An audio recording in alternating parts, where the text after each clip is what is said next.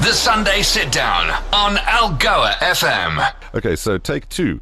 Ralph, are you there now? Hello, sir. Yes, I'm here. Greet from sunny Doha in Qatar. How are you? Sunny, you say. I think that's somewhat of an est- underestimation. Um, there's there's no real winter there, is there? yeah, it's actually only 19 degrees. I landed yesterday. I came back from Oman, where I was for two and a half weeks waiting for documents, and people running around here with a shawl and have thick jackets on, which I've never seen before. wow. So it's cold here. Yeah, 19 degrees. Okay. Uh, yeah, that, that is cold for there. So just to kind of bring some people up to speed, um, Ralph is the one person, Ralph Gottschalk is the one person I speak to pretty much every year in the Sunday sit down for the reason of kind of food trends and because he gets um, in any given year a lot of um, flying miles and stuff because you consult here, you consult there, you cook here, you cook there. Uh, what is it that you're busy with now? Um, we've just finished um, last on the uh, 20th of December. Um, here in Qatar, we finished the Arab Cup, which is the event which was the previous year the um, Confederation Cup, which was the event uh, leading up to the Football World Championship, the FIFA obviously. But the Confederation Cup was cancelled, so now we had the Arab Cup in Doha because all the stadiums are brand new and we had to make like a test run in all the stadiums. And of the eight stadiums, we operate two of the stadiums. That was the, yeah, that's what we did. And now we're working already towards the FIFA World Cup, which is in 10 months. Yeah, because the last time we spoke, um, it was not long after you had been um, at the Rugby World Cup. Very interesting life that you lead, and lots of interesting goodies that you get to see. I, have uh, seen some of the pictures and videos that, that you've uh, posted, and particularly relating to kind of the things like the quality of produce that is available there versus perhaps here. And does a lot of it not come from South Africa? It's, I tell you, it's the most amazing thing. If you go, we have beautiful supermarkets here. I mean, like really, really, really big ones. Um, like Pick and Pay hypermarket, I think would be small compared to the one we have here. But there's nothing, there's nothing growing here in, in Qatar itself. Everything is imported. Also, apart from apart from camel milk and camel meat, there isn't much you can get here. Everything, everything is imported. And one of the biggest imports is our lovely South African fruits, um, especially the citrus fruits, which you can fly, which you can find everywhere and which also cost about uh, no, up to 12 times what we would pay in South Africa. Up to 12 times more than we'd pay in South Africa. Wow. Uh, yeah, that, yes. that's that's uh, quite startling. So, one of the things that you do, in addition to, to consulting and obviously cooking all over the world, is you started the South African Academy of Culinary Arts, uh, which has uh, a kind of a, a, smallish class of students with um, hands on kind of tuition and obviously lots and lots and lots of experience that the um, fairly small class gets. How, how is that going? No, it's going really, really well. I mean, obviously, the last two years we really had a bit of issues with COVID, like we hoped. Um, but however, we went, we went quite strong out. And um, yeah, this year now we're starting again in March. And this year, because I was in Qatar and I made some really good relations, and what's also important to know for people is, is that in Qatar you can't find any labor. Because all the people in this country have a job. Otherwise, you couldn't be allowed to be in this country. So I made a deal with our company I work for, and the students this year from SACA, um, as long as they behave properly and they don't cut their fingers off, so that means they have proper knife skills, will have the opportunity to go with me in November here to Qatar and take part at the FIFA World Championship. Fantastic opportunity for them, let's put it this way. Yeah. Um, I, I, I, see that you're also kind of um, broadening the offering at uh, the academy by getting some uh, guest chefs in and, and, recognizing some of, of the local talent. It was very amazing because I said this before. I was in Oman for nearly over two weeks waiting for my visa. And the one evening I watched uh, Netflix, the Oman version of Netflix. And there was the ultimate Master on. And who was running over the screen? Our chef Ellen from News which I was so amazed by, and I was so happy and so proud of him because he's such a nice guy, and him and his wife Simone were doing such a great job there. Um, and there's such creative chefs as well, and such caring chefs, and I think we need more of those. And like there, for example, yeah, there will be guest classes at our school with students. Every year we try to add value, you know, so, so more students learn, so better they get. That's that's the most important part. We're looking for a few other chefs in PE, which can also take part there's a lot of talent in Port Elizabeth. And yeah, so Not bigger is better, but um, so more input is, so more knowledge, that would be very helpful. Yeah, yeah, I, I, I can just imagine.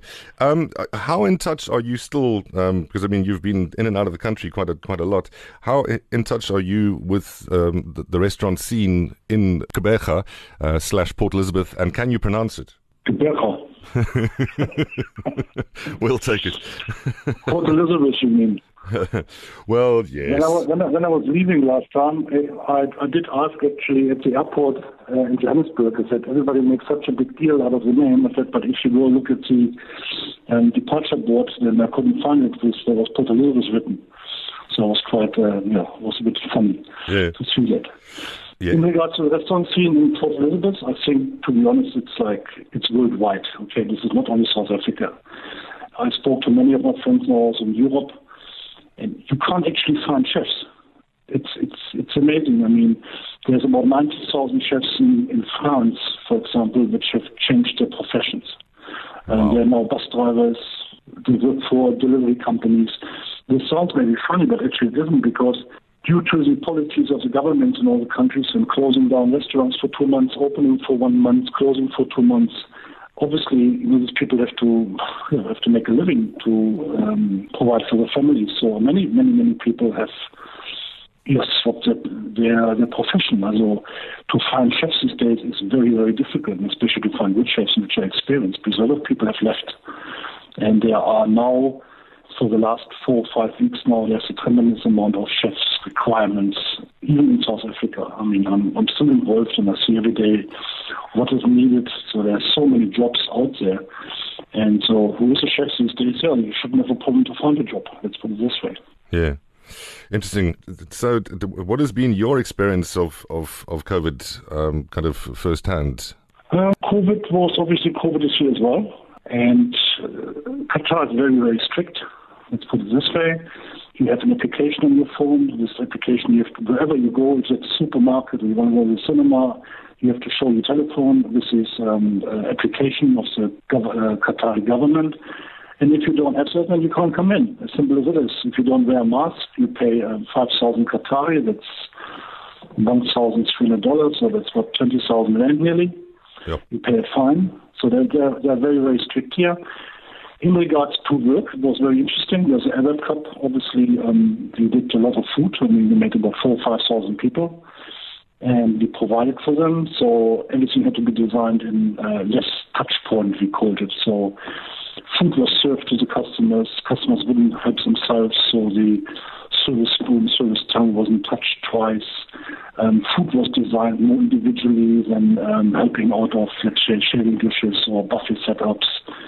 Yeah, it was a big undertaking, and now we will plan for the Soccer World Cup, where we planning to do approximately between 80 and 140,000 covers. Um, yeah, it's a big undertaking, and I think COVID will still play a role. I hope it's gone by then, but I think we still have to consider certain things, how to do this properly and professionally and safe. That's the most important part. Yes, surely.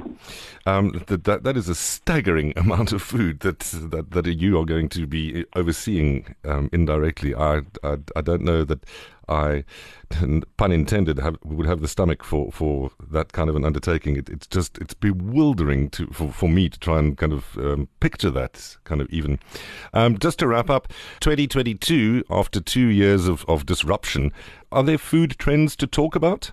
I spoke again with a friend in Germany last week, and then I, I googled it myself a little bit because I was a little bit out of it. I mean, food trends. I think people have obviously still not much money. A lot of people lost their jobs, um, and food is actually just became very expensive. Um, I think in South Africa it's, it's still okay.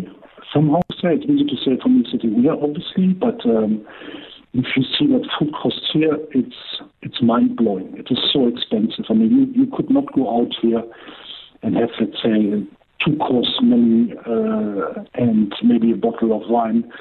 Um, it puts you back at least at least fifteen hundred rand. That's at least below that you wouldn't get anything. Yeah.